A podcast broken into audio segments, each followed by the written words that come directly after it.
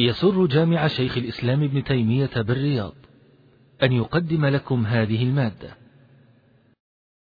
كذلك أيضا حديث عمرو بن عوف في صحيح الصحيحين حينما جاء أبو عبيدة جاء أبو عبيدة بالجزية من البحرين وكان غالب من فيها من المجوس جاء بجزيتها. فهذه الأخبار الثلاثة تدل على أنها تؤخذ الجزية من المجوس كما تؤخذ الجزية من اليهود والنصارى. وهذا هو قول جماهير العلم. وفيه خلاف في غير المجوس هل تؤخذ منهم ولا تؤخذ منهم؟ ذهب مالك إلى أنها تؤخذ من جميع أصناف الكفار.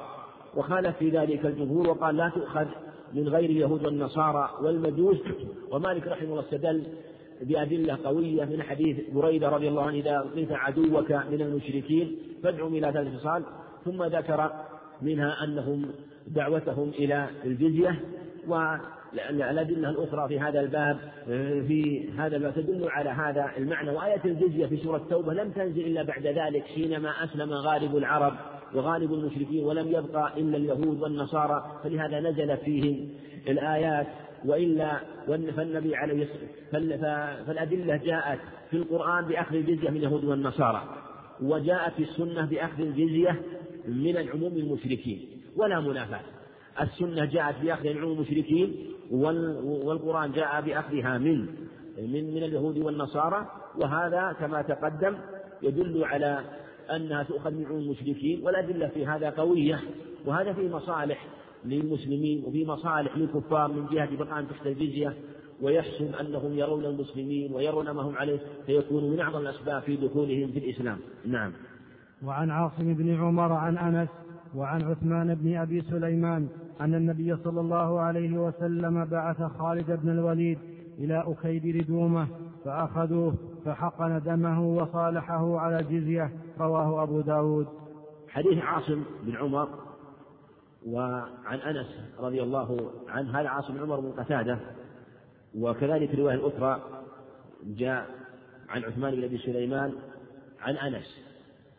والمصنف رحمه الله ذكره لإشارة إلى أن الجزية تؤخذ من العرب كما تؤخذ من العجم خلافا لمن الأحناف للأحناف وغيرهم ممن قال لا تؤخذ من العرب لأنه كيد دومة الجندل من العرب من غسان رؤساء العرب من غسان فالنبي عليه الصلاة أخذ منه الجزية ففيه دليل من جهة أخذ الجزية وفيه دليل من جهة خصوص أخذ الجزية من العرب ثم كما تقدم يدل عليه حديث عموم بريدة المتقدم وغالب من كان يقاتل في ذلك الزمن عليه الصلاة والسلام كان يقاتل في أول أمره المشركين من العرب. نعم. وعن معاذ بن جبل رضي الله تعالى عنه قال بعثني النبي صلى الله عليه وسلم إلى اليمن وأمرني, وأمرني أن آخذ من كل حالم دينارا أو عدله معافريا. أخرجه الثلاثة وصححه ابن حبان والحاكم. نعم حديث معاذ جاء من رواية رواية مسروق عن معاذ رواية أخرى أيضا. وقيل في انقطاع منهم من قال إنه متصل لكن الطريق الثاني عن معاذ يشهد له يشهد له آه، هذا يشهد له في ثبوته. وخاصة أن مسروق رضي الله عنه ممن علم قضايا معاذ وأحاديث معاذ ولهذا ثبت جمع العلم وقالوا إنه حديث متصل. وهذا الحديث في ذكر قدر المأخوذ من الجزية. قدر المأخوذ من الجزية. هو حديث طويل في ذكر زكاة البقر وهذا القدر منه في أخذ الجزية وأنه يأخذ من كل حال حال من دينار أو عدله معافرية المعافري نسبة إلى قبيلة تنسب إليه الثياب المعافرية وفيه إشارة إلى أنه قال كل حال وفي إشارة إلى أن الجزية لا تؤخذ إلا من البالغ. وفي إشارة إلى ما تؤخذ إلا من الذكر ما تؤخذ من أنثى لأن الحال يطلق على الذكر فلا بد أن يكون بالغا ذكرا دينار. وهل هذا الدينار تقدير؟ أخذ بعض العلم والمشهور المذهب أنها تؤخذ تقديرا دينار أو اثني عشر دينارا أو اثني عشر درهما. وذهب آخرون إلى أنها إلى اجتهاد الوالي والحاكم. وأن هذا القدر الذي أخذه النبي عليه والسلام وأمر به معاذ كان هو القدر الذي يحتمله في ذلك الوقت أهل اليمن. فكان التقدير من باب مراعاة الحال وهذا هو الأظهر ويدل عليه أن الذي فعل عمر رضي الله عنه فعل الصحابة بعده أنهم لم يقدروا بقدر. ولهذا لما قال ابن أبي قال ابن أبي نجيح لمجاهد يعني في أخذ الجزية من أهل الشام تؤخذ دن أربعة دنانير وغيرهم ومن غيرهم دينار قال من قبل اليسار قال مجاهد من قبل اليسار. يعني أنها بحسب الغنى. فإذا كان الكفار الذي تؤخذ الجزية فقراء نقصت منهم الجزية. فيدل على أنه ليس المقصود أخذ المال. المقصود أن يبقوا بالجزية وتحصل المصالح في أخذ الجزية. ولهذا فرضها بعضهم جعلها بحسب القدرة أربعة دنانير على الغني وديناران على المتوسط ودينار على الفقير. وإذا كان الإنسان مفتقر ولا يستطيع كما روي عمر رضي الله عنه فإنه يسقطها عنه.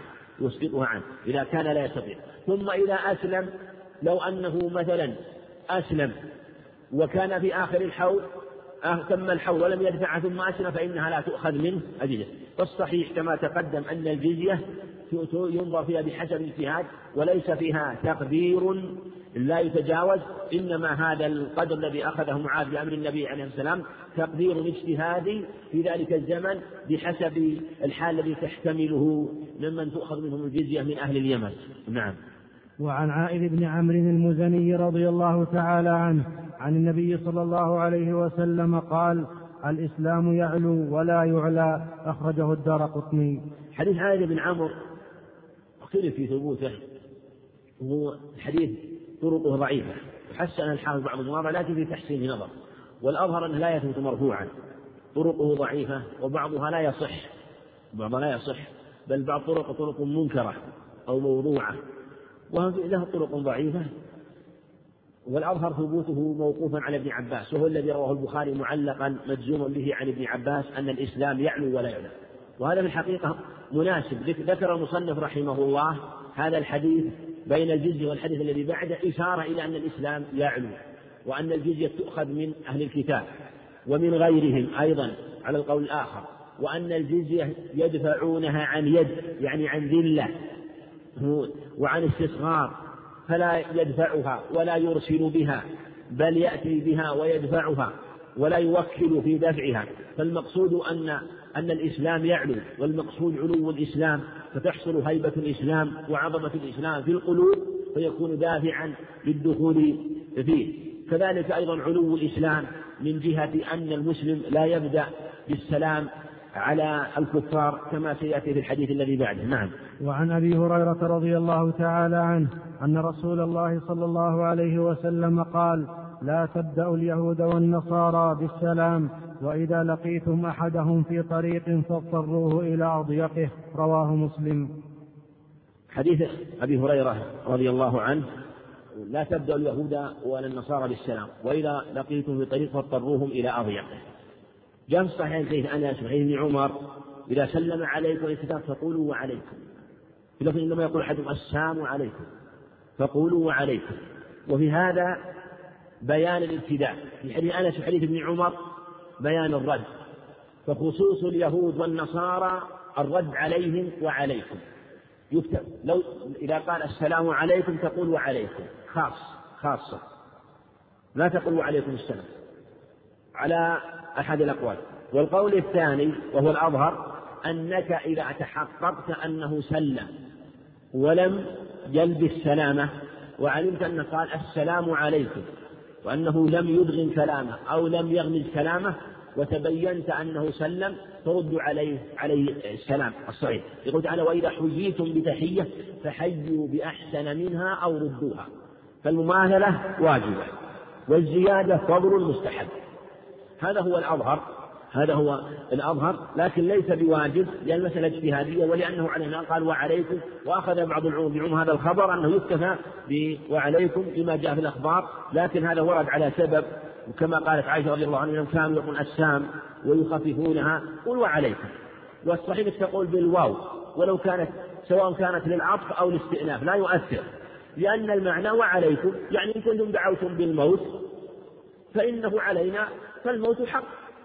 علينا وعليكم أو أن وعليكم وإن كانت للاستئناس أنه يعني يستأنف الكلام أنه عليكم ولا تكون عصر أو أنه وعليكم وهو الأظهر أن الدعاء منا يستجاب وعليكم والدعاء منكم لا يستجاب كما ثبت صحيح البخاري وصحيح مسلم يستجاب لنا فيهم ولا يستجاب له فينا. يستجاب لنا فيهم ولا يستجاب لهم فينا. وهنا تبدأ اليهود نهي. فلا يجوز أن تبدأ يهوديا ولا نصرانيا ولا وثنيا بالسلام لأن السلام تحية أهل الإسلام تحيتهم في الدنيا وتحيتهم في الجنة تحيتهم يوم يلقونه سلام. السلام تحية أهل الإسلام والسلام اسم وضعه الله في الأرض. فأمر بإسلام قال فأفشوه فيما بينكم. السلام اسم من أسماء الله وضعه الله فأفشوه فيما بينهم. فأمر بإفشائه عليه الصلاة والسلام. فلا يبدأون بالسلام. كما واضطروه إلى أضيقه المراد أنه لا يصير لهم أصل الطريق ولا يصير لهم وسط الطريق بل يكون لهم حافات الطريق وليس معنى ذلك هو ليس معنى ذلك هو إيذاؤهم لا ليس المعنى المراد أنهم لا يكون لهم وسط الطريق وقارعة الطريق لأن هذه ذلة للإسلام وخاصة في بلاد المسلمين بل يكون العزة ظاهر الإسلام ولهذا يشرع أن أن يميزوا وأن يعرفوا وأن يكون لهم سيمة وعلامة في ملبسهم ويتميزون عن أهل الإسلام. ولهذا لا يجوز أن يلبسوا لباس أهل الإسلام كما يجوز لا يجوز لأهل الإسلام أن يلبسوا ثياب أهل الذمة. فإن تميز في الظاهر كما أنه منفصمة العرى بيننا وبينهم في الباطن بالقلوب فيجب التمييز في هذا وهذا. والمقصود أنه لا يكون لهم مسار الطريق بل يكون لهم جوانب الطريق. أحسن الله إليكم. هذا السائل يقول ذكرتم في درس الأمس حكم الردة المغلظ. يقول فما هي ومن له الحق بحكمها وكيف يتم تنفيذ حدها ومن له الحق في اتخاذه وجزاكم الله خيرا. الردة المغلظة مثل ما مثل ما تقدم هي الردة التي يضيف إليها صاحبها ردة فوق الردة على الإسلام. ردة أخرى فوق الردة على الإسلام. مثل أن يسب النبي عليه الصلاة والسلام أو يسب الله سبحانه وتعالى. فهذه الردة المغلظة نص أهل العلم على أنه لا توبة فيها وفيها في خلاف بعض أنواع لكن هذا هو هو هديه هذا هو هديه عليه الصلاة والسلام وهو سيرته. والمعنى أنه إذا ثبتت الردة المغلظة على إنسان فإنه يجب قتله ولا تقبل توبته. يعني لا تقبل توبته في الباطل فيما بيننا وبينه. في الباطل لا تقبل توبته. كما أما فيما بينه وبين الله فأمره إلى الله. ولهذا لا لو أن هذه الردة لو أن النقض وقع من يهودي أو نصراني وقع من يهودي أو نصراني فإنه ينتقض عهده ويجب قتله. يجب قتله. إذا وينتقض عهده. ولهذا لو أنه سب النبي عليه الصلاة والسلام انتقض عهده. انتقض عهده ووجب قتله وجب قتله. لكن لو أسلم لو أسلم هل يقبل يقبل من الإسلام؟ لكن هل يرفع عنه؟ في خلاف. منهم من قال يقبل عنه يقبل منه الإسلام ويرفع عنه الحد ومنهم من قال لا يقتل وإن أسلم. إسلام يقبل من الإسلام وإسلامه بينه وبين الله لكن هذه ردة مغلظة. وهذا حق للنبي عليه الصلاة والسلام ولا يجوز إسقاطه. والنبي عليه والسلام كان في عهده له الحق في أن يأخذه وأن يسقطه. ولهذا كانت معاملته للمنافقين مختلفة. وربما أنه تركه لمصالح عليه الصلاة والسلام وربما تركه لأنه صاحب الحق. نعم. أحسن الله عليكم يقول هل الركاز يأخذ حكم الفيء؟ الركاز خمسه يأخذ حكم الفيء. خمس الركاز مثل خمس الغنيمة. لكن أربعة أخماس الركاز هذا لي آه لمن وجده. وخمسه حكم حكم الفيء. ولهذا نقول يصرف في المصالح. ما يكون حكم حكم الزكاة. الركاز ما يكون حكم حكم الزكاة. معنى لو أنه صرفه في المصالح العامة فلا بأس لأنه من مصالح المسلمين العامة فيجوز صرفه في المصالح العامة ولا يأخذ حكم الزكاة كخمس الغنيمة كما تقدم. نعم. أحسن الله عليكم. يقول ما معنى فاضطروهم إلى أضيقه؟ مثل ما تقدم بمعنى أن يعني لتكن حالكم على ما أنتم عليه. لتكن حالكم معنى أنه إذا لقيت يهوديا أو نصراني أنت إذا لقيت المسلم إذا لقيت أخاك المسلم وقابلته في الطريق وكان الطريق ضيقا ماذا تعمل؟ تفسح له عليك تفسح له وتفتح له الطريق وإن كنت في مكان تقدمه. فالمعنى ليس المعنى تقصد إليه المقصد تكون على حاله فإذا كنت تسير في طريق وواجهته فلا تفسح له الطريق وتكون أنت مثلا لك أضيق لا. يكون هو الذي يبتعد ويكون هو الذي على جوانب الطريق. هذا المعنى معنى أنك لا تكرمه كما تكرم مسلم. فإذا كنت سائرا في الطريق وواجهت أخاك المسلم فإنك تكرمه وتفسح له الطريق وتقدمه. لكن إذا واجهت يهوديا أو نصرانيا فلا. لكن ربما أنه لو كان قصد المصلحة بذلك وقصد مثلا بذلك دعوته إلى الإسلام وكان هذا اليهودي أو هذا النصراني يعرفه ويريد مثلا أن يعامله معاملة حسنة وأراد أن يكرمه مثلا بالطريق من باب الزلفى والتقرب إلى الله ليس إكراما له. لكن في الحقيقة القصد منه أن يدخل في الإسلام والقصد تحبيب الإسلام إليه. فهذا لا بأس به. مثل ما نقول إنه أنه أن المسلم إذا جلس مع الكفار لا يجوز أن يأنس معهم. يعاملهم المعاملة المعتادة التي لا إله فيها لكن لا يأنس بهم ويضاحكهم فإذا كان الذي تجلس معه مثلا كافر تؤانسه مثلا لأجل أن تدخل السرور عليه وتحبب إليه الإسلام وتحبب إليه شرائع الإسلام حتى يحب المسلمين ويحب أعمالهم وأخلاقهم في هذه الحال لا بأس. لا بأس أن تأنس إليه لأنها مصلحة وإن حصل في ضمنها مفسدة لكن المصلحة العظمى تغتفر يعني يؤخذ بها ولو ارتكب مفسدة أيسر وأصغر منها. أحسن الله لكم يقول إذا أحضر المسلم عاملا كافرا فهل يعتبر قد أجاره؟ نعم. المسلم إذا جاء مثلا إلى بلاد المسلمين ودخل تحت كفالة مسلم الحكم الحكم الإجارة. لكن هذا كما يعلم ينبغي أن يعلم أن الكافر لا يجوز إدخاله إلى جزيرة العرب. هذا الأصل فيه إلا لحاجة. فلا يجوز مثل تساهل كثير من الناس إدخال الخدم الكفار والسائقين الكفار. هذا من التساهل. تساهل به كثير من المسلمين وتركهم لأهل الإسلام وحصل فيه من المفاسد الكثيرة. حصل فيه من المفاسد الكثيرة. لكن هو إذا جاء ودخل بناء على هذا الاعتقاد فيعامل بمقتضى هذا لأنه نوع أمان. نعم. أحسن الله عليكم يقول ما صحة حديث من ترك شيئا لله عوضه الله خيرا منه. حديث لا بأس به. جيد رواه الإمام أحمد رحمه الله من حديث أبي الدهماء عن رجل من أصحاب النبي صلى الله عليه وسلم أنه ذكر قال واعلم أنك لن تدع شيئا لله إلا عوضك الله خيرا منه. أن إنك لن تدع شيئا لله إلا عوضك الله خيرا منه. وعند الإمام أحمد وإسناده جيد. نعم. أحسن الله إليكم. يقول لماذا لم يخرج النبي صلى الله عليه وسلم الكفار من جزيرة العرب النبي عليه الصلاة والسلام كان يسعى في أمور عظيمة ويجتهد في أمور عظيمة لكن لم يتيسر له تنفيذ هذه الأمور مثل ما أن ما تيسر له تنفيذ جيش أسامة. ولهذا الأمور التي ما تيسر له عليه السلام ولم يتمكن من إنفاذها أوصى بها أوصى بها. قال أجيز الوزن بنحو ما كنت أجيزه. وقال وكذلك إنفاذ جيش أسامة أنفذه الصحابة. وكذلك قال أخرجوا المشركين من جزيرة العرب لأنه عليه الصلاة والسلام كان سعى في أمور الجهاد والقتال وسئل عن أمور كثيرة. وأيضا كان كان المسلمون في أول الأمر فيهم ضعف وكان المشركون في المدينة وكان الكفار من اليهود وغيرهم بالمدينة وقريبا من المدينة ولم يكن يتيسر لهم ولم يكن لهم من القوة لكن لما أنه بعد ذلك لما أنه اطمأن الأمر واتسع الإسلام واتسعت رقعة الإسلام وفتحت مكة ثم بعد ذلك أمنت بعض مداخل البلاد المسلمين من جهة الروم من تلك الجهات ومات النبي عليه الصلاة والسلام وقد أحكم الأمر وأتمه وأكمل الله به الدين وأتم به النعمة.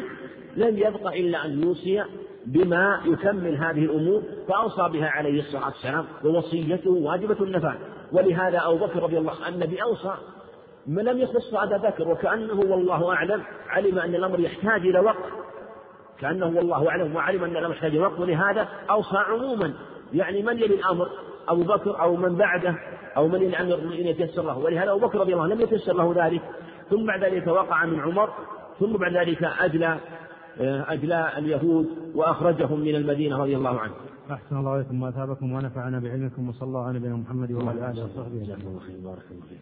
بسم الله الرحمن الرحيم. الحمد لله رب العالمين وصلى الله وسلم على نبينا محمد وعلى آله وصحبه أجمعين. قال رحمه الله تعالى وعن المسور بن مخرمة ومروان أن النبي صلى الله عليه وسلم خرج عام الحديبية فذكر الحديث بطوله وفيه. هذا ما صالح عليه محمد بن عبد الله سهيل بن عمرو على وضع الحرب عشر سنين يأمن فيها الناس ويكف بعضهم عن بعض. أخرجه أبو داود وأصله في البخاري. الحمد لله رب العالمين والصلاة والسلام على نبينا محمد وعلى آله وصحبه أجمعين. ومن سار على نهجهم واقتفى آثارهم بإحسان إلى يوم الدين. أما بعد فهذا الحديث متعلق بالشق الثاني من الباب وهو الهدنة لأنه ذكر الجزية وذكر الهدنة والهدنة من الهدون وهو السكون. وذلك أنه إذا روي أن الهدنة فيها مصلحة فإنها مشروعة بين المسلمين والكفار. وأهل العلم يقولون إنه لا تشرع الهدنة إلا إذا كانت المصلحة ظاهرة. فيهاجم المسلمون الكفار أو يوادعونهم أو يعاهدونهم تسمى الهدنة والعهد والمعاهدة وما أشبه ذلك. فهذا كله من معنى الهدنة. وذلك بوضع الحرب بين المسلمين والكفار حتى يأمن بعضهم إلى بعض. ثم تكون الهدنة بشروطها التي ذكرها أهل العلم وفصلوها. وهذا الخبر الذي ذكره المصنف رحمه الله جاء الخبر مطول عند البخاري كما معروف وهذا اللفظ عند أبي داود. هذا اللفظ عند أبي داود وذكر المصنف رحمه الله من جهة أن فيه تقدير مدة الهدنة وأنها عشر سنين بين المسلمين وأهل الحرب. ومن طريق ابن إسحاق ومن من جهة الجملة الذي في الصحيحين أنه عليه الصلاة والسلام كتب الكتاب بينه وبين سهيل بن عمرو كتابة مطلقة ومواعدة مطلقة مطلقة. فهذه المسالمة التي وقعت بينه وبين سهيل بن عمرو ثم أسلم بعد ذلك رضي الله عنه. ورواية أبي داود جاء جاء تقديرها بعشر سنين. والأصل أنه يجب قتال الكفار حتى يسلموا أو أن يؤدوا الجزية على الخلاف في من يؤدي الجزية. فإذا قيل إنه إن الجزية تؤخذ من جميع الكفار فإما الإسلام وإما إما أن يسلموا وإما أن يقاتلوا وإما الجزية بين هذه الأمور الثلاث. والأصل أن أنه يجب قتال الكفار حتى يكون الدين كله لله وحتى يظهر الإسلام. وإذا لم تظهر المصلحة فلا تجوز الهدنة ولا تجوز المعاهدة. والمعاقبة لا تجوز إنما تجوز إذا كان فيه مصلحة ظاهرة مصلحة يراها ويقدرها أهل الإسلام يقدرها ولاة المسلمين يقدرون المصلحة الشرعية. ومن ذلك إذا كان بالمسلمين ضعف فرأوا المعاهدة فلا بأس من ذلك ولا بأس من تقديرها ولا بأس من إطلاقها لكن لا يكون أمانا أو عهدا دائما مطلقا بل مطلق الأمان. لا الأمان المطلق؟ أما الأمان المطلق بين المسلمين والكفار الدائم المستمر الذي لا انقضاء له هذا باطل عند جميع أهل العلم. لأن معناه إبطال الجهاد ومعناه إقرار الكفار على ما هم عليه. إنما يكون العهد مقدرا على الخلاف في التقدير منهم من يرى أربع سنوات عشر سنوات ومنهم من يرى أربعة أشهر. والأظهر والله أعلم أنه لا تقدير فيه بل بحسب المصلحة. أو يكون لهم مطلق الأمان فلا بأس. بلا تقييد ولا تقدير بيننا وبين الكفار. كما قال النبي عليه الصلاة والسلام كما في البخاري نقركم ما أقركم الله. ثم بعد ذلك إذا رأى المسلمون أن المصلحة في القتال فإنهم ينبذون إليهم على سواء ويخبرونهم ولا ينقضون العهود والمواثيق لكن يخبرونهم بأن هذه العهود انتهت لأنها مطلقة لنا أن نبطلها متى شئنا. ومن ذلك ما جاء في هذا الخبر كما تقدم في هذه الرواية عند أبي داود بتقديرها بعشر سنين ثم بعد ذلك نقضت قريش ونقض حلفائهم بنو بكر حينما حينما اعتدوا على خزاعة فوقع النقض ثم بعد ذلك غزاهم عليه الصلاة والسلام وأيده الله ونصره وأظهر دينه بفتح مكة ولله الحمد. نعم. وأخرج مسلم بعضه من حديث أنس وفيه أن من جاء منكم لم نرده عليكم ومن جاءكم منا رددتموه علينا فقالوا أنكتب هذا يا رسول الله؟ قال نعم إنه من ذهب منا إليهم فأبعده الله. ومن جاءنا منهم فسيجعل الله له فرجا ومخرجا. نعم وهذا يبين أنه لا بأس أن يكون في الشروط بين المسلمين والكفار لا بأس أن يشرط بعض الشروط التي فيها غضاضة على المسلمين. ولو كان ظاهرها عدم المصلحة ولو كان ظاهرها خلاف ما ترتضيه النفوس والقلوب لكن النبي عليه الصلاة والسلام كان يعلم بما علمه ربه. وهذا الشرط لم تقبله نفوس كثير من المسلمين. بل عمر رضي الله عنه حصل منه ما حصل رضي الله عنه حينما جاء وسأل أبا بكر وسأل النبي عليه الصلاة والسلام فاتفق جوابهما في ذلك. فقال إني رسول الله وإنه ناصري. سوف ينصر الله. وقال وقال أبو بكر يعني عمر رضي الله عنه إلزم غرزه فإنه رسول الله وإنه ناصره. وفيه أنهم شرطوا على أن من جاءكم منا يعني من المشركين تردونه إلينا. ومن جاءنا منكم لا نرده إليكم. ولهذا لما وقع الخلاف في قضية سهيل بن عمرو وصاحبه أبي بصير وسأل النبي عليه الصلاة والسلام أن يجوزه له فأبى سهيل ثم قال مكرز بن عامر قد أجزته لك. وقال النبي عليه السلام لم نقضي قضية الكتاب. قال لا أجيزه لك. و أو قال لا نكتب شيئا. فلهذا وافقهم النبي عليه الصلاة والسلام على هذا وقال إن من كان منهم مسلما فإن الله سيجعل له فرجا ومخرجا. يؤيده سبحانه وتعالى وينصره ويجعل الله له فرجا ومخرجا. ومن ذهب منا فأبعده الله. والحمد لله ولم يذهب من المسلمين أحد. فمن ذهب من أهل الإسلام إليهم ورجع وارتد فأبعده الله. لا فهو أعظم شركا وإدة وكفرا من الكافر الأصلي. هذا لا خير فيه. فالأمر دائر بين هذا وهذا. من ذهب منا فلا خير فيه. وهو من نعمة الله ومن رحمة الله طهر بلادنا وديارنا وديار الإسلام منه. ومن كان منهم مسلما فالله يجعله مخرجا ومخرجا. ولهذا صار هذا الشرط من أعظم المصالح للمسلمين.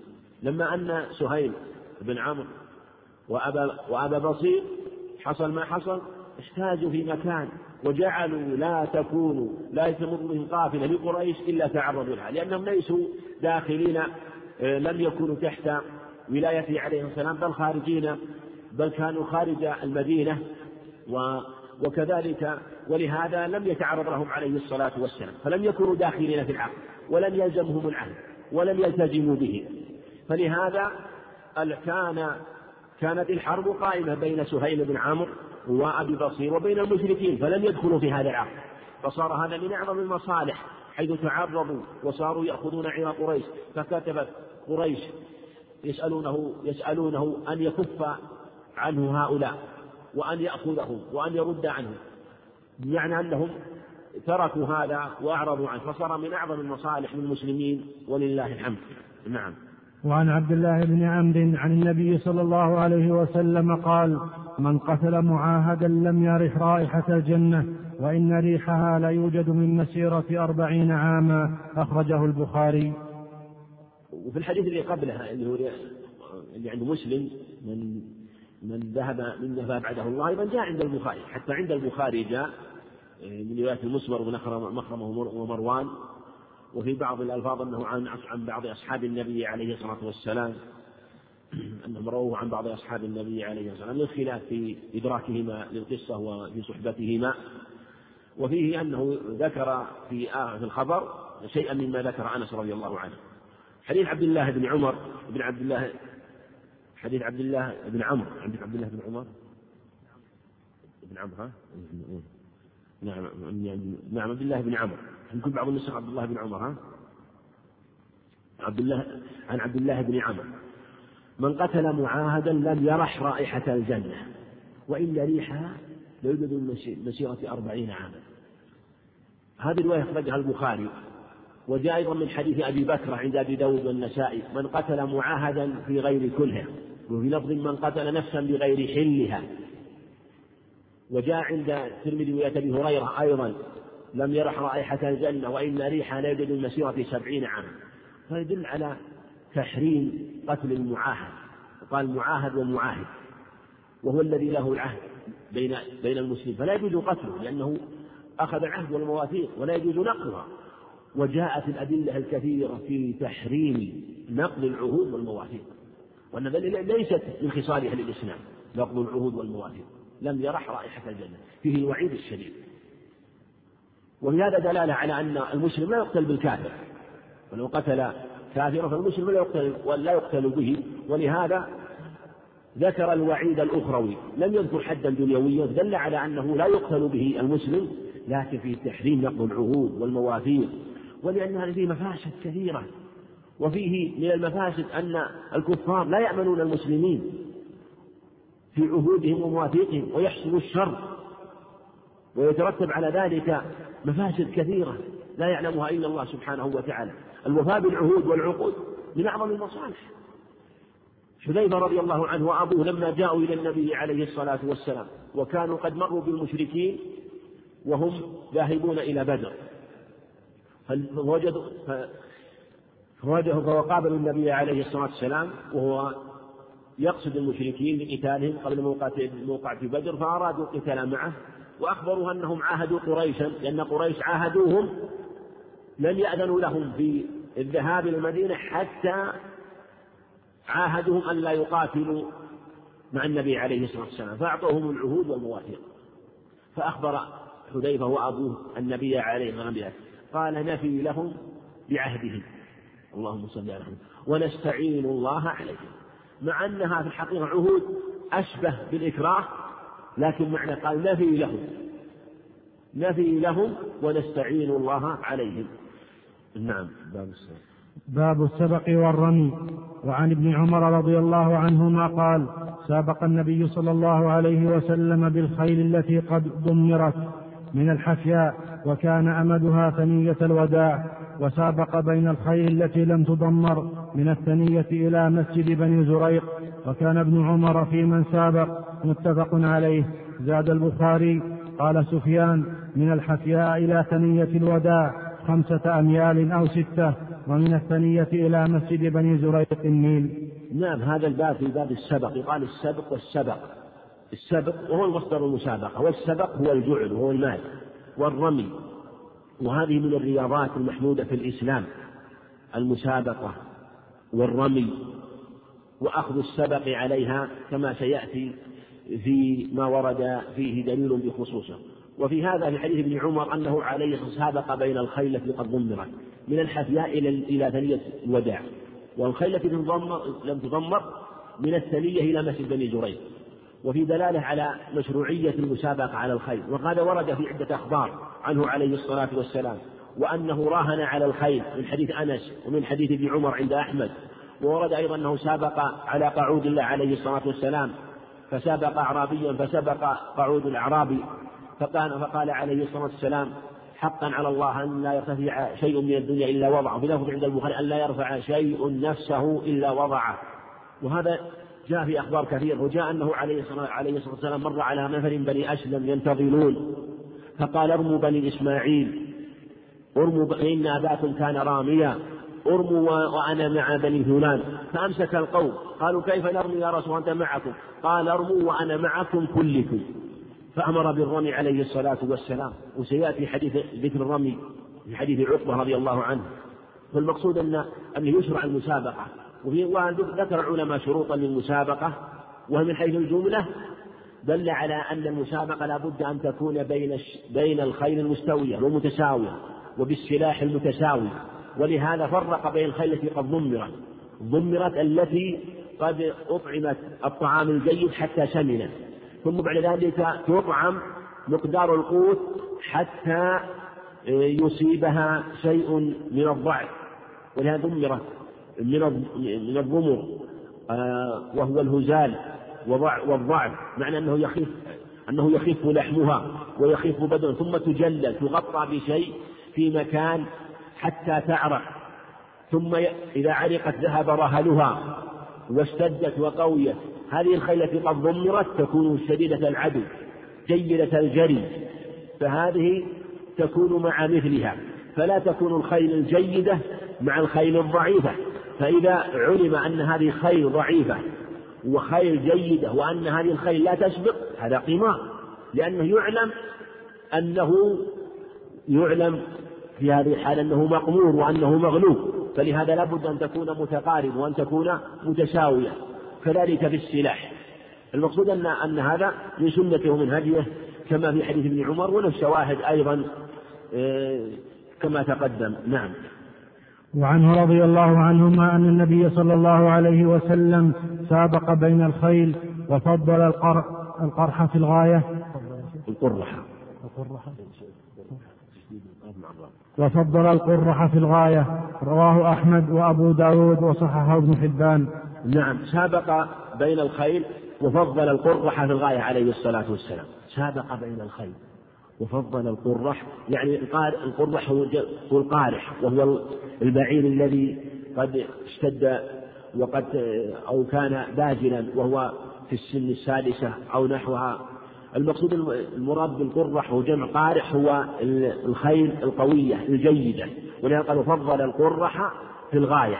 وهذا شاهد لما تقدم التفريق بين التي قد ضمرت والتي لم تضمر.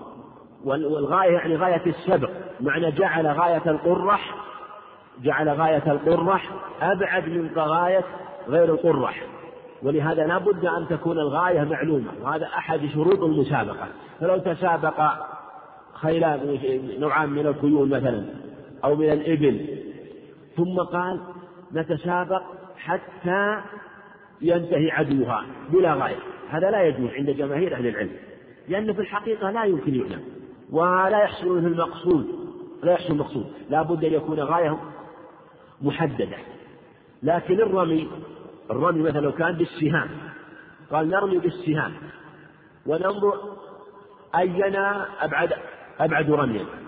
ننظر أينا أبعد رميا هل يجوز ولا ما يجوز؟ ذهب كثير من العلم لا يجوز. وآخرون قالوا لا بأس أن ينظر أيهم أبعد رميا لأن هذا يبتني على القوة والشدة في الرمي القوة والشدة في الرمي بالسهام. فمن هذا لا بأس به. بخلافة الخيل تنتهي إلى غير غاية فلا أو الإبل تنتهي إلى غير غاية فلا يحصل المقصود. والصحيح أن إذا كان بالسهام فلا بأس لأن ينبع عن القوة وعن الشدة وعن حسن الرمي وكذلك حسن الإصابة فلا بأس. المقصود أنه مثل ما تقدم أنه على فضل القرح في الغاية وهذا يبين لابد أن يكون أن يكون المتسابقان من الخير متقاربين. نعم. وعن أبي هريرة رضي الله تعالى عنه قال قال رسول الله صلى الله عليه وسلم لا سبق إلا في خف أو نصب أو حافر رواه أحمد والثلاثة وصححه ابن حبان. حديث حديث جيد والحديث الذي قبل حديث جيد أيضا حديث ابن عمر. حديث عمر لا سبق يعني لا جعل وهو المسابقة وهو الجعل. إلا في خف أو نصر أي ذي خف أو ذي نصر أو ذي حاجة هذا المراد.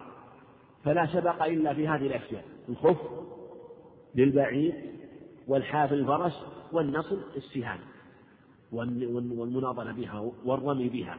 فهذه الأشياء التي يجوز فيها المسابقة والسبق. وذلك أنه لا لأن هذا في الحقيقة نوع من القمار لأنه دائر بين الغنم والغرم لأن المسابقة والجعل على هذا دائر بين الغنم والغرم. فإذا كان دائرا بين الغنم والغرم فهو قمار والأصل تحريم القمار فلا يجوز القمار إلا في هذه الثلاثة. ومحرم. فاستثني من القمار هذه الأشياء الثلاثة وأنه لا بأس أن يقامره على هذه الأشياء الثلاثة لمصلحتها. والشارع الحكيم قد يحرم شيئا ويستثني منه شيئا للمصلحة الشرعية. فالقمار محرم ولا يجوز إلا في هذه الأشياء. الربا محرم لكن يجوز من الربا في العرايا. الحرير محرم ويجوز من الحرير نحو ثلاث أصابع وأربع أصابع. الخيلاء محرمة لكن يجوز من الخيلاء إذا كانت خيلاء في الحرب مثلا. مع أن الخيلاء مفسدة لكن لما كانت خيلاء يقصد بها نصر الدين جازت وغلبت مصلحتها على مفسدتها فأجازها الشارع. وهذه قاعدة في الشرع أن هذه قاعدة جارية في باب المأمور وباب المنهي عنه الشيء الذي نهي عنه. إذا كانت مصلحته أكثر من مفسدته أجازة وإن كان في الأصل منهيا عنه. وإن كان في الأصل منهيا عنه. مثل القمار والربا والكبر محرم هذا الأصل فيه. لكن جوز والحرير جوزه واستثناه في هذه الأشياء الثلاثة. ومثل مثلا كذلك الذهب التابع اليسير محرم يجوز من التابع اليسير. في باب اللباس لا في باب الأواني ويجوز من الفضة الخاتم ونحوه. وكذلك جاز منه للنساء في باب اللباس في التحلي مع أنه في مفاسد لكن لمصلحة النساء. ولهذا لما كان لا يناسب الرجال حرم عليهم. هكذا قاعدة الشريعة مضطردة. أن ما غلبت مصلحته على مفسدته فإنه جائز وإن كان في ضمن مفسدة كذلك هذه الحقيقة وإن كانت نوع قمار لكنه مستثنى. ولهذا القمار محرم. لو بعت بعيرا شاردا أو بعته طيرا في الهواء أو سمكا في الماء قمار لا يجوز. قمار قد يحصل وقد لا يحصل. كل ما دار بين الغن والغر فهو حرام. لكن استثنى هذه الأشياء الثلاثة لما تقدم لأن فيها نصر الدين. وإعزاز الدين فلهذا أجازها الشارع. والجمهور على أنه خاص بهذه الأشياء الثلاثة. وألحق جمع من أهل العلم وهو قول الأحناف اختاره تقي الدين ورجحه ابن مفلح وصاحب الإنصاف وهو قول جيد في باب العلم مثل مسابقة في القرآن في حفظ القرآن، مسابقة في حفظ السنة، مسابقة في دراسة العلم، وهذا هو الصواب. قصة أبي بكر التي رواها الترمذي بإسناد صحيح عن ابن عباس بريتي نيار مكرم الأسلمي أيضا بإسناد شاهد في الباب حينما حينما راهن رضي الله عنه المشركين لما نزل ألف لام ميم غلبت الروم في أدنى هم من بعد غلبهم سيغلبون في بضع سنين. أما ما جاء في رواية الزهري عن الترمذي ذلك قبل الرهاب فهي مدرجة من كلام الزهري وليست من كلام الراوي وليست من كلام النبي عليه الصلاة والسلام بل هي مدرجة والصواب جوازه في باب العلم ويسعد الله بسبقه من شاء من خلقه. نعم. وعنه رضي الله تعالى عنه عن النبي صلى الله عليه وسلم قال من أدخل فرسا بين فرسين وهو لا يأمن أن يسبق فلا بأس به وإن أمن فهو قمار. رواه أحمد وأبو داود وإسناده ضعيف. لا إسناده ضعيف. الحديث لا يصح. ويد سفيان بن حسين عن الزهري والحديث فيه كلام كثير لأهل العلم وأخذ به الجمهور في وجوب المحلل وأنهم قالوا إنه يجب المحلل بين الفرسين والبعيرين يجب المحلل ويكون ثالثا إذا كان بين المتراميين ثالث معهما. ويدخل هذا الثالث فإذا اجتمع إذا وجد شخصان أراد أن يتسابق على فرس وأخرج هذا مثلا ألف ريال وهذا ألف ريال. قالوا إنه لا يجوز أن يخرج الجعل إلا أحدهما أو يكون من الإمام أو من طرف ثالث. فهو إذا كان من من الإمام أو من طرف ثالث أو من أحدهما جاز بلا خلاف هذا ما فيه إشكال. لكن إذا أخرجا جميعا فعند الجمهور لا يجوز. فلو قال أخرج ألف ريال وأنت ألف ريال تسابق على الإبل والخيل من سبق أخذ السبقين جميعا. قالوا لا يجوز حتى يشترك معهما ثالث له بعير أو خيل تكون مقاربة له ولهذا قال وهو لا يأمن لا يأمن أن يسبق. لا يأمن أن يسبق يعني لا يخاف. يعني معنى أنه إن أمن إن أمن سبقه بضعفه إن أمن أو أم أو أنه سابق على كل حال فهو قمار فهو قمار فهو إن كان فهو إن كان دائر بين الخوف والرجاء يكون بعيره وخيله خائف مثل واحد منهم. يقول لا أدري أنا سوف المحلل لابد أن يكون بعيره وفرسه مقاربا له معنى أنه قد يسبق ويسبق. أن يكون يسبق بقوته وموافقته. أما إذا كان لا قد أمن سابقه جاء به محلل هذا مثل المحلل كالتيس المستعار. فهذا محلل لا يجوز. محلل لا يصح. وقالوا إن وجودك كعدمه لأن قد علم أنه لن قد علم أنه لن يسبق فلن فلن يحصل على شيء في جانب الرجاء أو في جانب الخوف. وجودك كعدم بس مجرد تحليل. والصواب أنه لا يشترط المحلل. بل هذا في الحقيقة المحلل كالمحلل في باب النكاح كما قال ابن القيم رحمه الله. والحديث لا يصح. والنبي عليه الصلاة قال لا سبق إلا في نصر الخف والحافظ ولم يشترط محللا.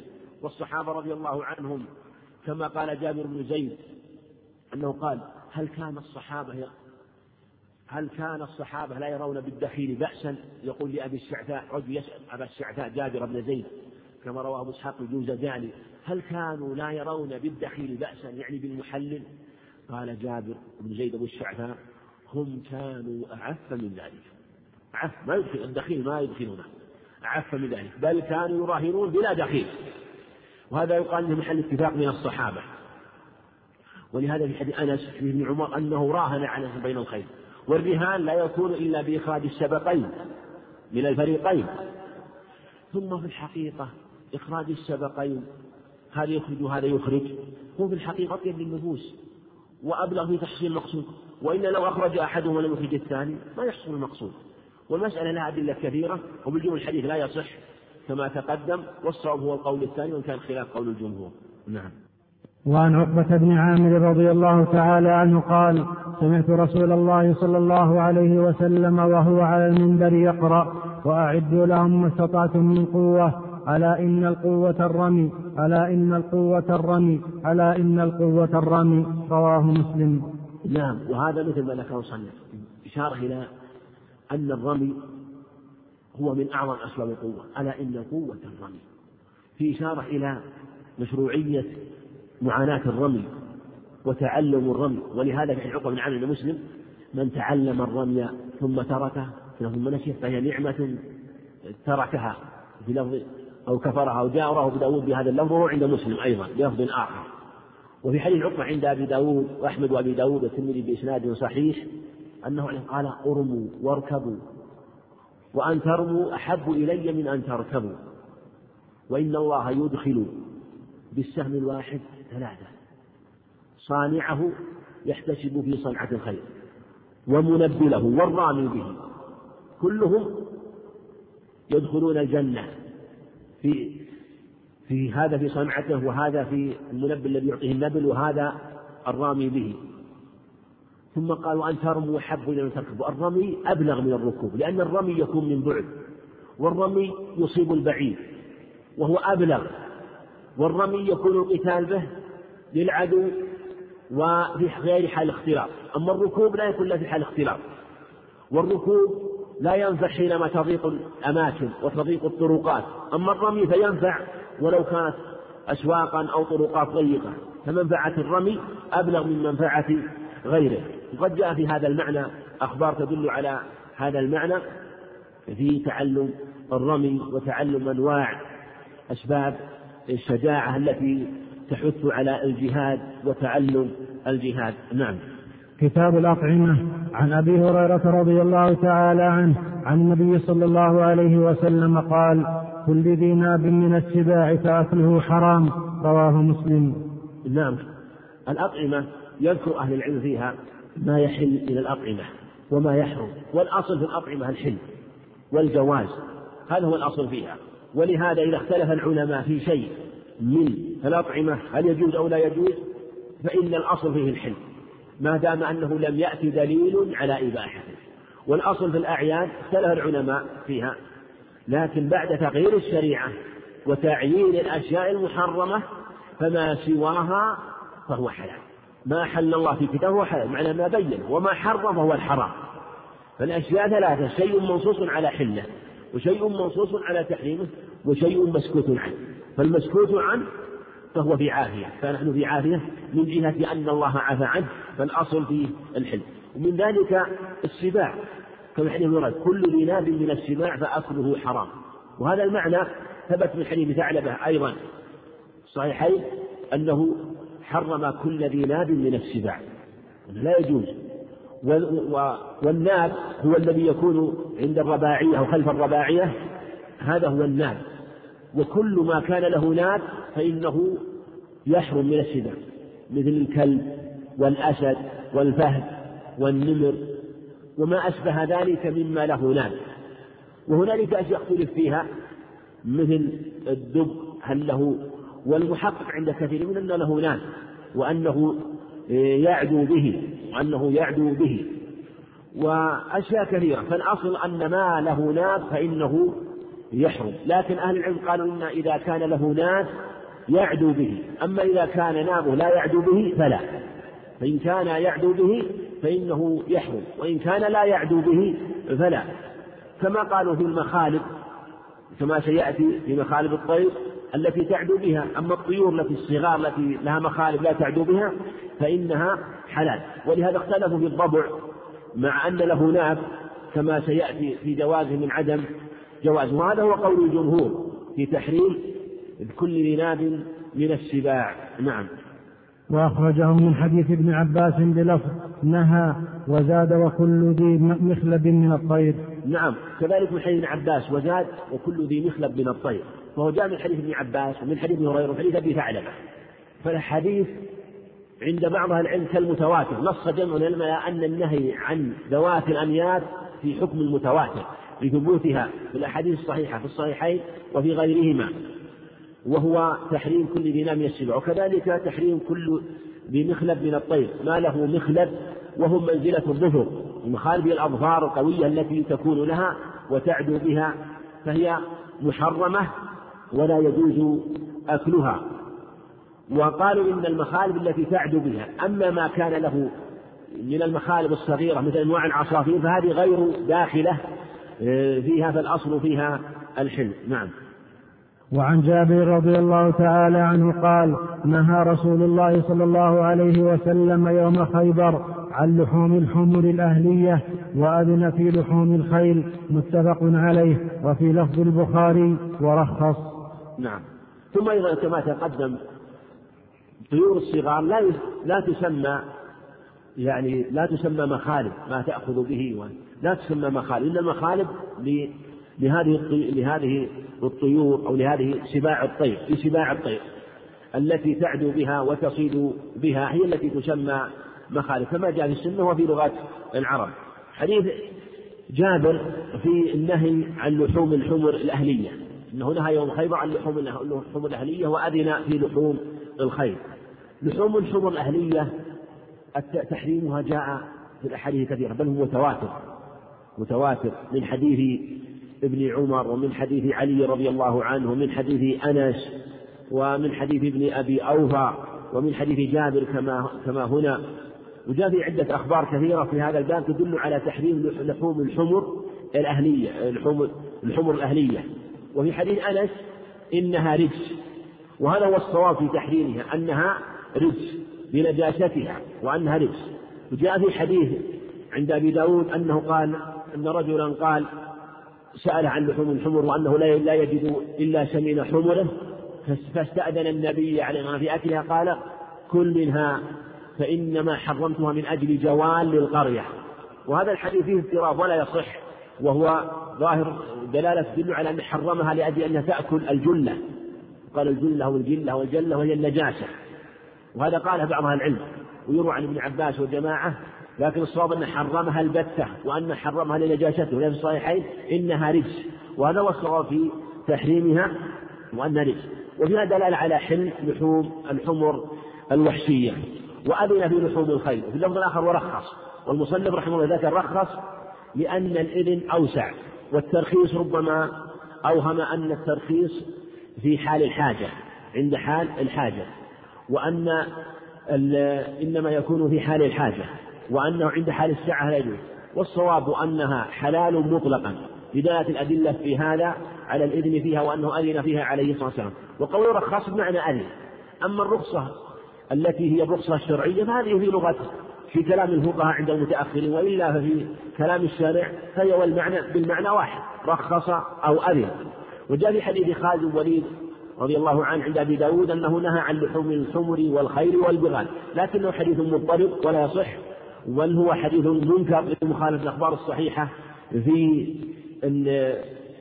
في الإذن في لحوم الخيل ولو ثبت لكان في أول الأمر ثم جعدا بعد ذلك في الإذن فيها والترخيص فيها. نعم. وعن ابن أبي أوفى قال غزونا مع رسول الله صلى الله عليه وسلم سبع غزوات نأكل الجراد متفق عليه. حديث ابن أبي أوفى هو عبد الله بن أبي أوفى فيه بيان حل الجراد. وهذا محل اتفاق من أهل العلم. إلا أن بعض العلم استثنى بعض أنواع الجراد. قالوا يوجد في بلاد في في بلاد الأندلس وأنه جراد سام. فإن ثبت شيء من هذا فتحريم لأجل سميته وإلا هو حلال. ولهذا قال غزونا مع النبي صلى نأكل جراد وهي نأكل معه نأكل معه الجراد. نأكل معه الجراد عند البخاري وفي لفظ عند أبي نعيم ويأكل معنا. صريح بأنه أكل من عليه لكن قول نأكل معه الجراد واضح. نأكل الجراد اللفظ الآخر نأكل معه. واضح أنه أكل عليه الصلاة والسلام منه أو ظاهره أنه أكل منه. وجاء في رواية عند أبي داود أنه قال سئل عن الجراد فقال لا آكله ولا أحرمه. لكن الرواية لا تصح ولا تثبت. والنبي عليه السلام آه، كما في حديث أبي أوفى أنه يؤكل في هذه الغزوات وسبع غزوات فدل على أنه مستقر ومشتهر في غزواته عليه الصلاة والسلام. ثم الجراد يحل بلا زكاة وحلت لنا ميتتان ودمان. فالميتتان الجراد والحوت والميتتان والدمان الكبد والطحال. فيجوز أكله بلا زكاة يجوز أكله بلا زكاة كالسماء نعم. وعن أنس في قصة الأرنب قال فذبحها فبعث بوركها إلى رسول الله صلى الله عليه وسلم فقبله. متفق عليه. حديث أنس في حل الأرنب وهذا محل اتفاق من العلم أيضا في حل أكلها. وفي رواية في البخاري أنه أكل منها. في رواية البخاري في الهبة أنه أكل منها. عليه الصلاة والسلام. قبل وأكل. هنا قبلة وليس فيه أنه أكل في الرواية الأخرى أنه صريح أنه أكل. ثم هذا واضح صريح في حلها حيث قبل عليه الصلاة والسلام وأقر من أكل. جاء في رواية عند أبي داود من محمد بن خالد بن حويرث عن أبيه أنه رواية ابن عمر أنه جيء بها إلى النبي عليه السلام إيه، فلم يأكلها أو نهى عنها. قال ابن عمر وزعم أنها أو أو زعم بعض القوم أو من حضر أنها تحيض. فالحديث حديث لا يصح ولا يثبت. وربما قيل بنكارة رواية محمد الحويرث وهو أبو مجهولان والمعتمد ما جاء في حديث أنس في حلها. نعم. وعن ابن عباس رضي الله عنهما قال نهى رسول الله صلى الله عليه وسلم عن قتل أربع من الدواب النملة والنحلة والهدهد والصرد.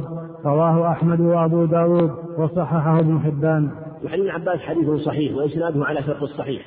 وأخذ العلماء من هذا قاعدة أن كل ما نهى ما نهى الشارع عن قتله فهو حرام.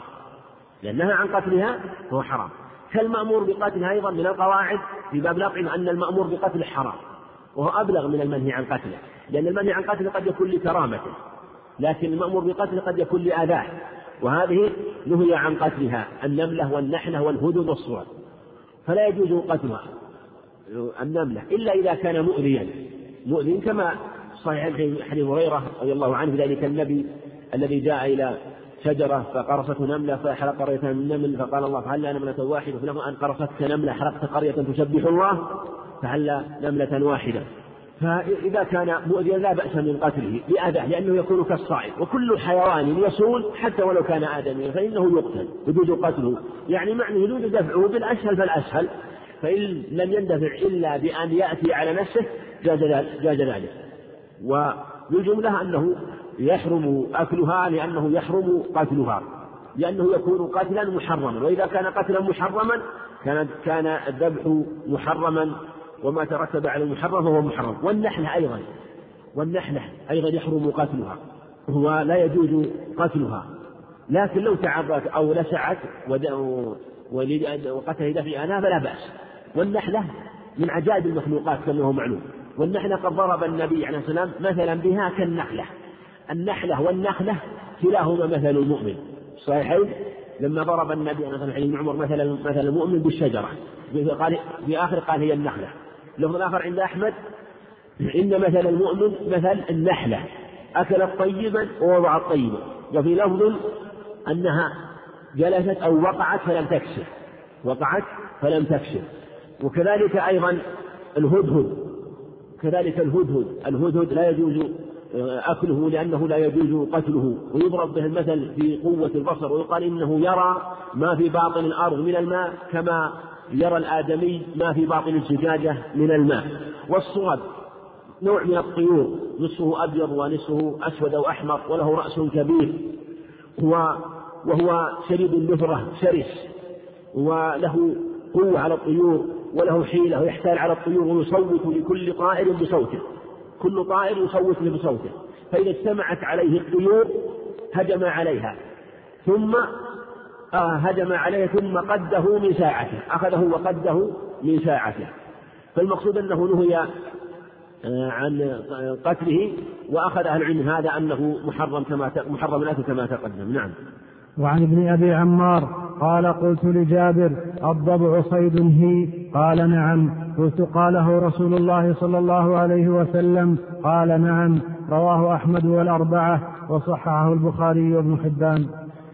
حديث ابن أبي عمار حجاب رضي الله عنه في رواية ابن أبي عمار هو عبد الرحمن بن أبي عمار يلقب بالقص بعبادة ثقة خبر اختلف فيه منهم من ضعه من مثبته وأخذ به أحمد وجماعة في حل الضبع واستنكره بعض العلم كابن القيم وجماعة قالوا توقفوا في صحته وقالوا في صحة نظر ومنهم من صححه. وقالوا إنه مستثنى من ذوات الأنياب لأنه له ناب يفرش به. وهو يعني من الحيوانات قالوا خبيثة ويعتدي على الأموات وينبش القبور فحرم من العلم وبعضهم استثناه وقال لا يحرم لهذا الخبر لهذا الخبر وقال إنه صيد. وإذا كان صيد وجعل فيه كبش باللفظ الآخر فهو حلال. ووجهوا قوله القول بأنهم قالوا إن المحرم من ذوات الانياب ما له ناب يفرش به ويعتدي. كما تقدم في الأسود والفهود والنمور وما أشبه ذلك. أما ما له ناب لا يفرش به فلا. ومنهم من لم يصح الخبر وقالوا في صحة نظر وقالوا والله أعلم أنه وهم إما من آه، ممن بعد جابر أو أن جابر رضي الله عنه لما قال النبي جعل النبي فيه صيدا جعله صيدا وجعل فيه كبشا ظن أنه حلال. ولا يلزم من أنه يهدى في الإحرام أو في الحرم والإحرام. لا يلزم من كونه يهدى في الحرم والإحرام أن يكون أن يكون حلالا. فالشيء قد يهدى ولا يلزم ولا يلزم منه أن يكون حلالا وأن يكون طيبا أو يؤكل. مثل الثعلب على إحدى الروايات عن أحمد رحمه الله يهدى ومع ذلك لا يؤكل فجعله يهدى وهو لا يؤكل. فكأنه والله أعلم انتقل الوهم من كونه جعله يهدى بصيد أنه صيد حلال. ولهذا توقف جمع من العلم في صحته وفي ثبوت هذا الخبر بجملة من الشم من المح من المسائل المشتبهة في باب الأطعمة.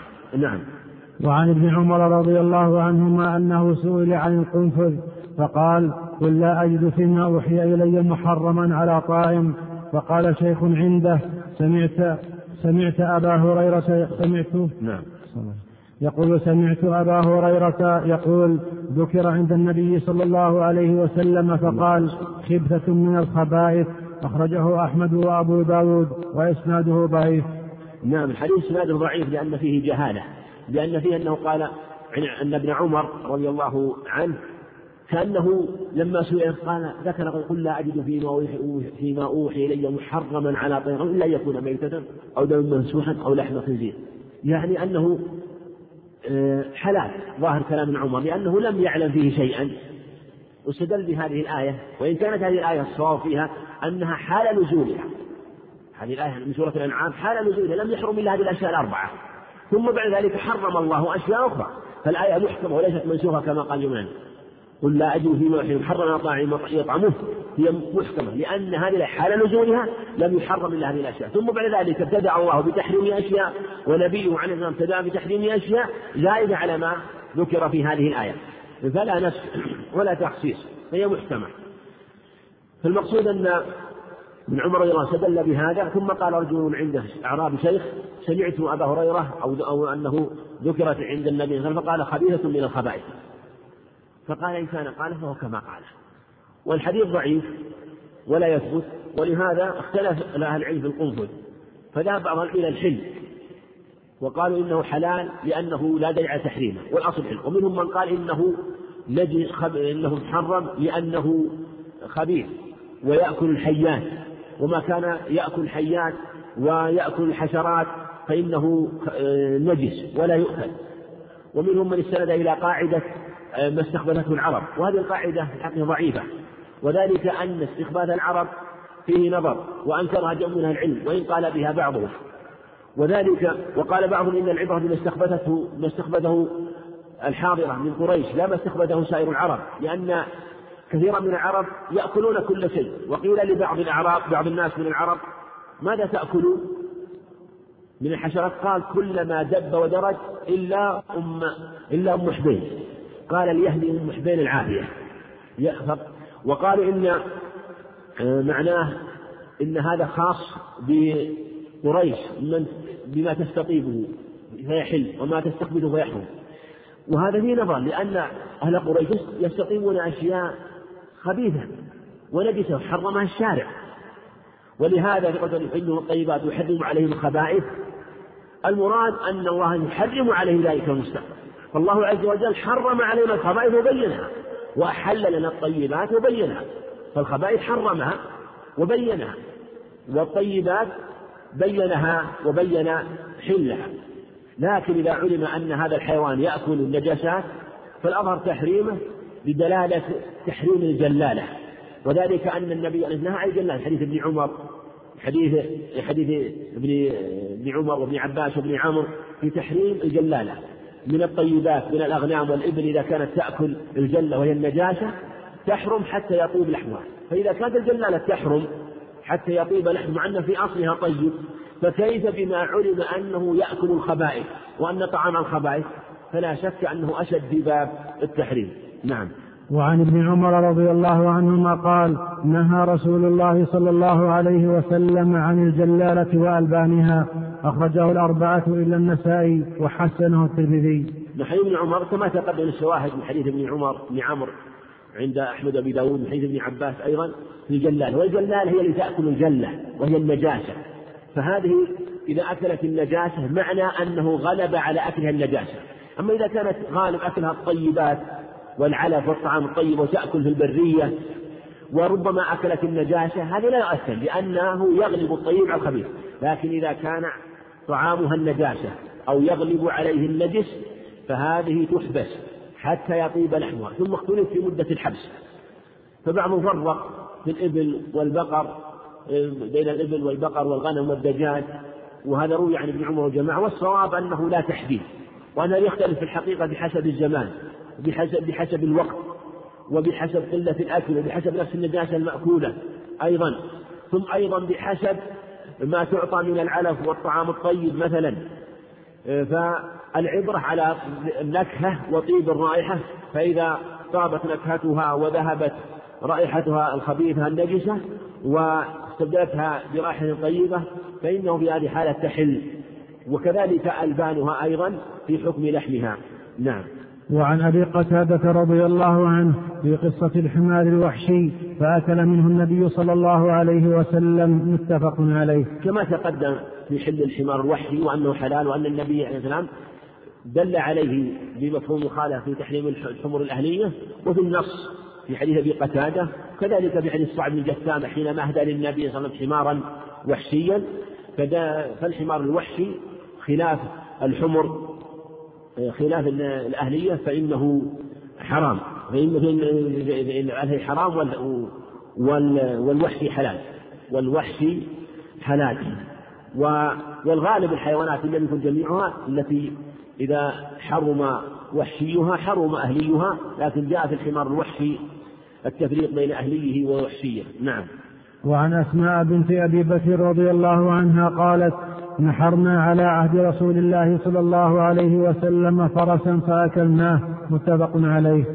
نعم. وهذا الحديث لو أنه جعله بعد حديث جابر لكان أنسب لأنه مناسب لحديث جابر في الإذن في لحوم الخيل رخص في لحوم الخيل وهذا أصرح أيضا في قوله نحرنا في عهد رسول الله صلى الله عليه وسلم فرسا فأكلناه دلالة على جواز النحر للفرس و وأنه لا بأس بنحرها ولهذا نص العلم على جواز نحر المذبوح وذبح ما ينحر وإن كان الأصل أن ما ينحر الأولى نحره كالإبل وما يذبح الأولى ذبحه كالبقر والغنم.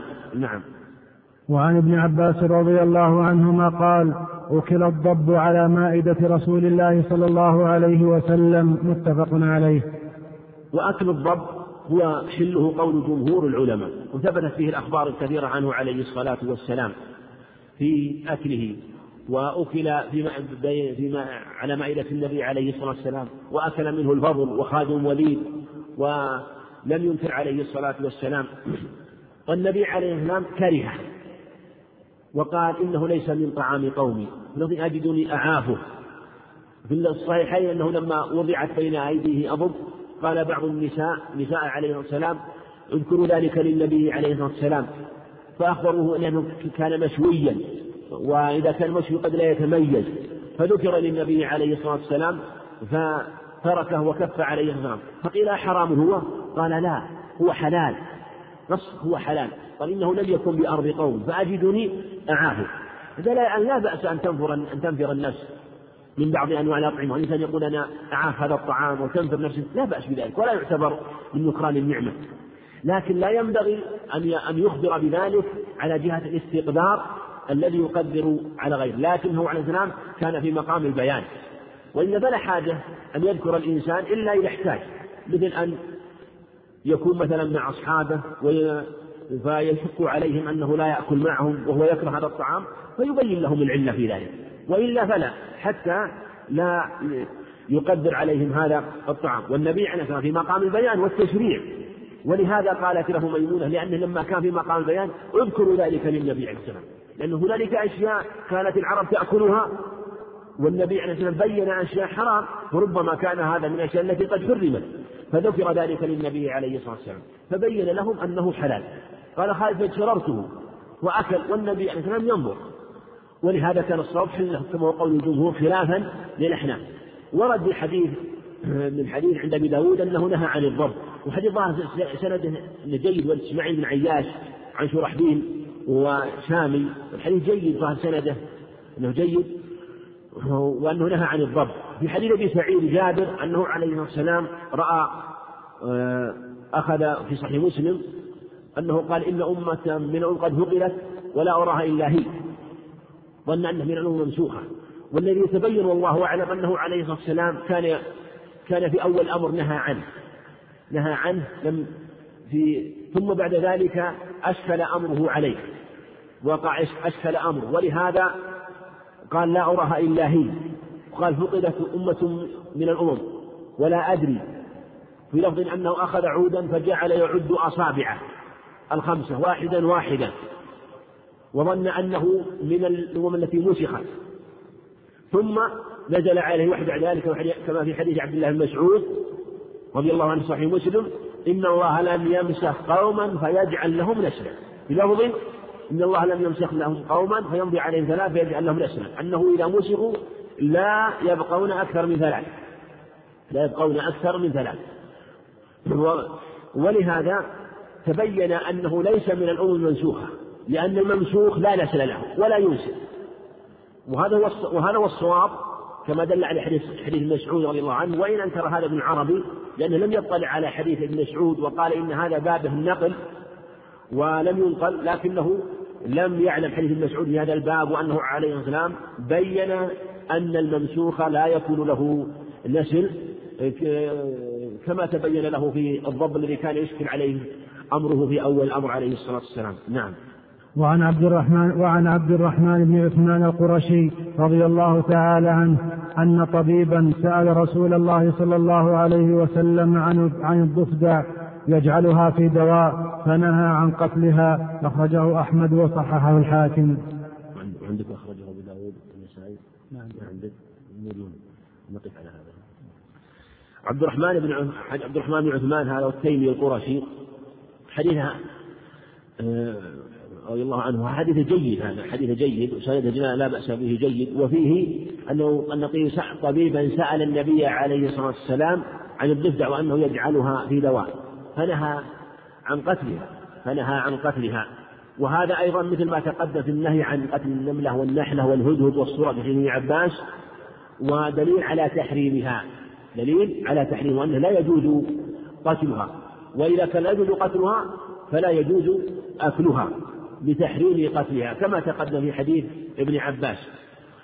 وفي حديث وجاء في حديث عبد الله بن عمرو عند البزار والطبراني وغيرهما أن أن نقيقها التسبيح أن نقيقها التسبيح فالمقصود أن هذا من الحيوانات التي لا يجوز أكلها والأظهر والله أعلم أنها محل اتفاق من أهل العلم والله أعلم وصلى الله وسلم على نبينا محمد. أحسن الله إليكم فضيلة الشيخ أسئلة كثيرة حول استعمال القنفذ يقولون في علاج الربو وكذلك لحوم الحيات أنها علاج بعض الأمراض فهل يجوز ذلك؟ العلاج بالسم بالسم العلاج بالسم إذا كان يجعل في دواء إذا كان يجعل في دواء ودخل في دواء وأمن ضرره فإنه لا بأس به إذا كان جعل في دواء وكان شيئا قليلا وكان شيئا قليلا. فلا بأس منه حينما يعلم نفعه حينما يدخل. أما أن يكون سما خالصا فهو جاء في الحديث النهي عن السم. وأنه خبيث وأنه نهى عن الدواء الخبيث عليه الصلاة والسلام. والدواء الخبيث عندهم يشمل الخبث للنجاسة أو الخبث لكونه يقتل مثل السم. فالمقصود أنه إذا كان شيئا يسيرا أدخل في علاج وخف ضرره وأمنت أمن ضرره وظهرت منفعته ودخل في غيره في هذه الحالة لا بأس. نعم. أحسن الله يقول هل يقاس على سباق الخيل جواز السباق بالسيارات؟ لا لا يجوز سباق السيارات. لأنه بل إن سباق السيارات لا يجوز حتى بغير بغير مال. لما فيه من الخطر ولما فيه من الضرر ورب تعرض لقتل النفوس هذا لا يجوز حتى ولو كان بغير مال. يعني أما إذا كان بمال فهو محرم على محرم. ولهذا نص العلماء مثلا على أن أن السباق على أن المسابقات أنواع منها ما يجوز بلا جعل مثل المسابقة على الأقدام ونحوها. هذا يجوز كما سابق النبي عليه الصلاة عائشة. هذا يجوز ويكون بغير مال. وشيء يجوز بالمال ونحوه والجعل في الأشياء الثلاثة وما ألحق به. وشيء لا يجوز مطلقا. لا بمال ولا بغير مثل النرد والقمار وما أشبه ذلك فهي أنواع ثلاثة. نعم. أحسن الله إليكم. أيضا أسئلة كثيرة حول جواز الجعل في المسابقات الثقافية وغيرها. المسابقات الثقافية إن كانت مسابقات شرعية لأسئلة شرعية أو يغلب عليها الأسئلة الشرعية تكون مسابقة فيها أسئلة في العلوم الشرعية هذه لا بأس بها مثل ما تقدم مثل ما وقع من الرهان بين أبي بكر رضي الله عنه وبين كفار قريش. ثم أيضا دلالة بالمعنى أنه إذا جاز السباق والمسابقة في هذه الأشياء الثلاثة فجوازها في باب العلم من باب أولى. لأن هذا نصر للدين بالسنان وهذا نصر للدين بالبيان واللسان. فهذا لا بأس به. أو كانت المسابقات شرعية وغالبا شرعية ربما دخل أشياء تابعة أسئلة في أمور تابعة مثلا ومباحة لكنها تابعة ليست مقصودة فهذا لا بأس به. وما سوى ذلك فلا. لأن الأصل لأن الأصل في في أخذ المال أنه لا يجوز بذله لا يجوز بذله إلا بعوض.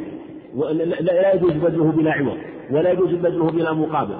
ولهذا جاء الاستثناء في هذه الأشياء كما تقدم. نعم. أحسن الله عليكم يقول ذكرتم مطلق الأمان والأمان المطلق فما الفرق بينهما مطلق الأمان الأمان الذي يكون لم يحصل فيه الأمان المؤبد أو الأمان الدائم المستمر أبد الأبد. هذا لا يجوز لأن هذا تعطيل الجهاد. معنى ذلك إقرار الكفار وإقرار الحرب. ومطلق الأمان يكون أمان مطلق مو مقيد. يعني ينظر بحسب مصلحة يكون عهد بين المسلمين والكفار عهد بين المسلمين والكفار ويكون هذا العهد بحسب المصلحة فإذا رأى المسلمون أن ينقوا أن ينهوا هذا العهد فلا بأس. وإذا رأى الكفار كذلك لا بأس. معنى أنهم مع أنهم ينبذون. كما قال فإما تخافن من قوم خيانة فانبذ إليهم على سواء. فيجوز حال الخوف من خيانتهم ويجوز إذا كان العهد مطلقا غير مقيد. ولهذا لما بنزل سورة التوبة آه، أمضى النبي عليه الصلاة والسلام العهود المقيدة. العهود المقيدة. واختلف العقود المطلقة. هل مدت أو لم تمد؟ فدل على أن هناك عهود مطلقة والعهود المطلقة لم تبقى على أمدها. إنما كان حكمها حكم العهود الأخرى إما إلى مدة محددة أو أنها تنتهي. فالأمر المطلق كما قلنا أنه له أن يخبرهم إذا أراد أن يهليه لكن عليه أن يبلغهم بذلك ولا يفجاهم ولا يخونهم. أحسن الله لكم يقول هل يدخل في قوله صلى الله عليه وسلم على أن القوة الرمي؟ أدوات الحرب الحج. جزا الله فضيلة الشيخ خيرا على ما قدم وجعله في ميزان حسناته. والسلام عليكم ورحمة الله وبركاته.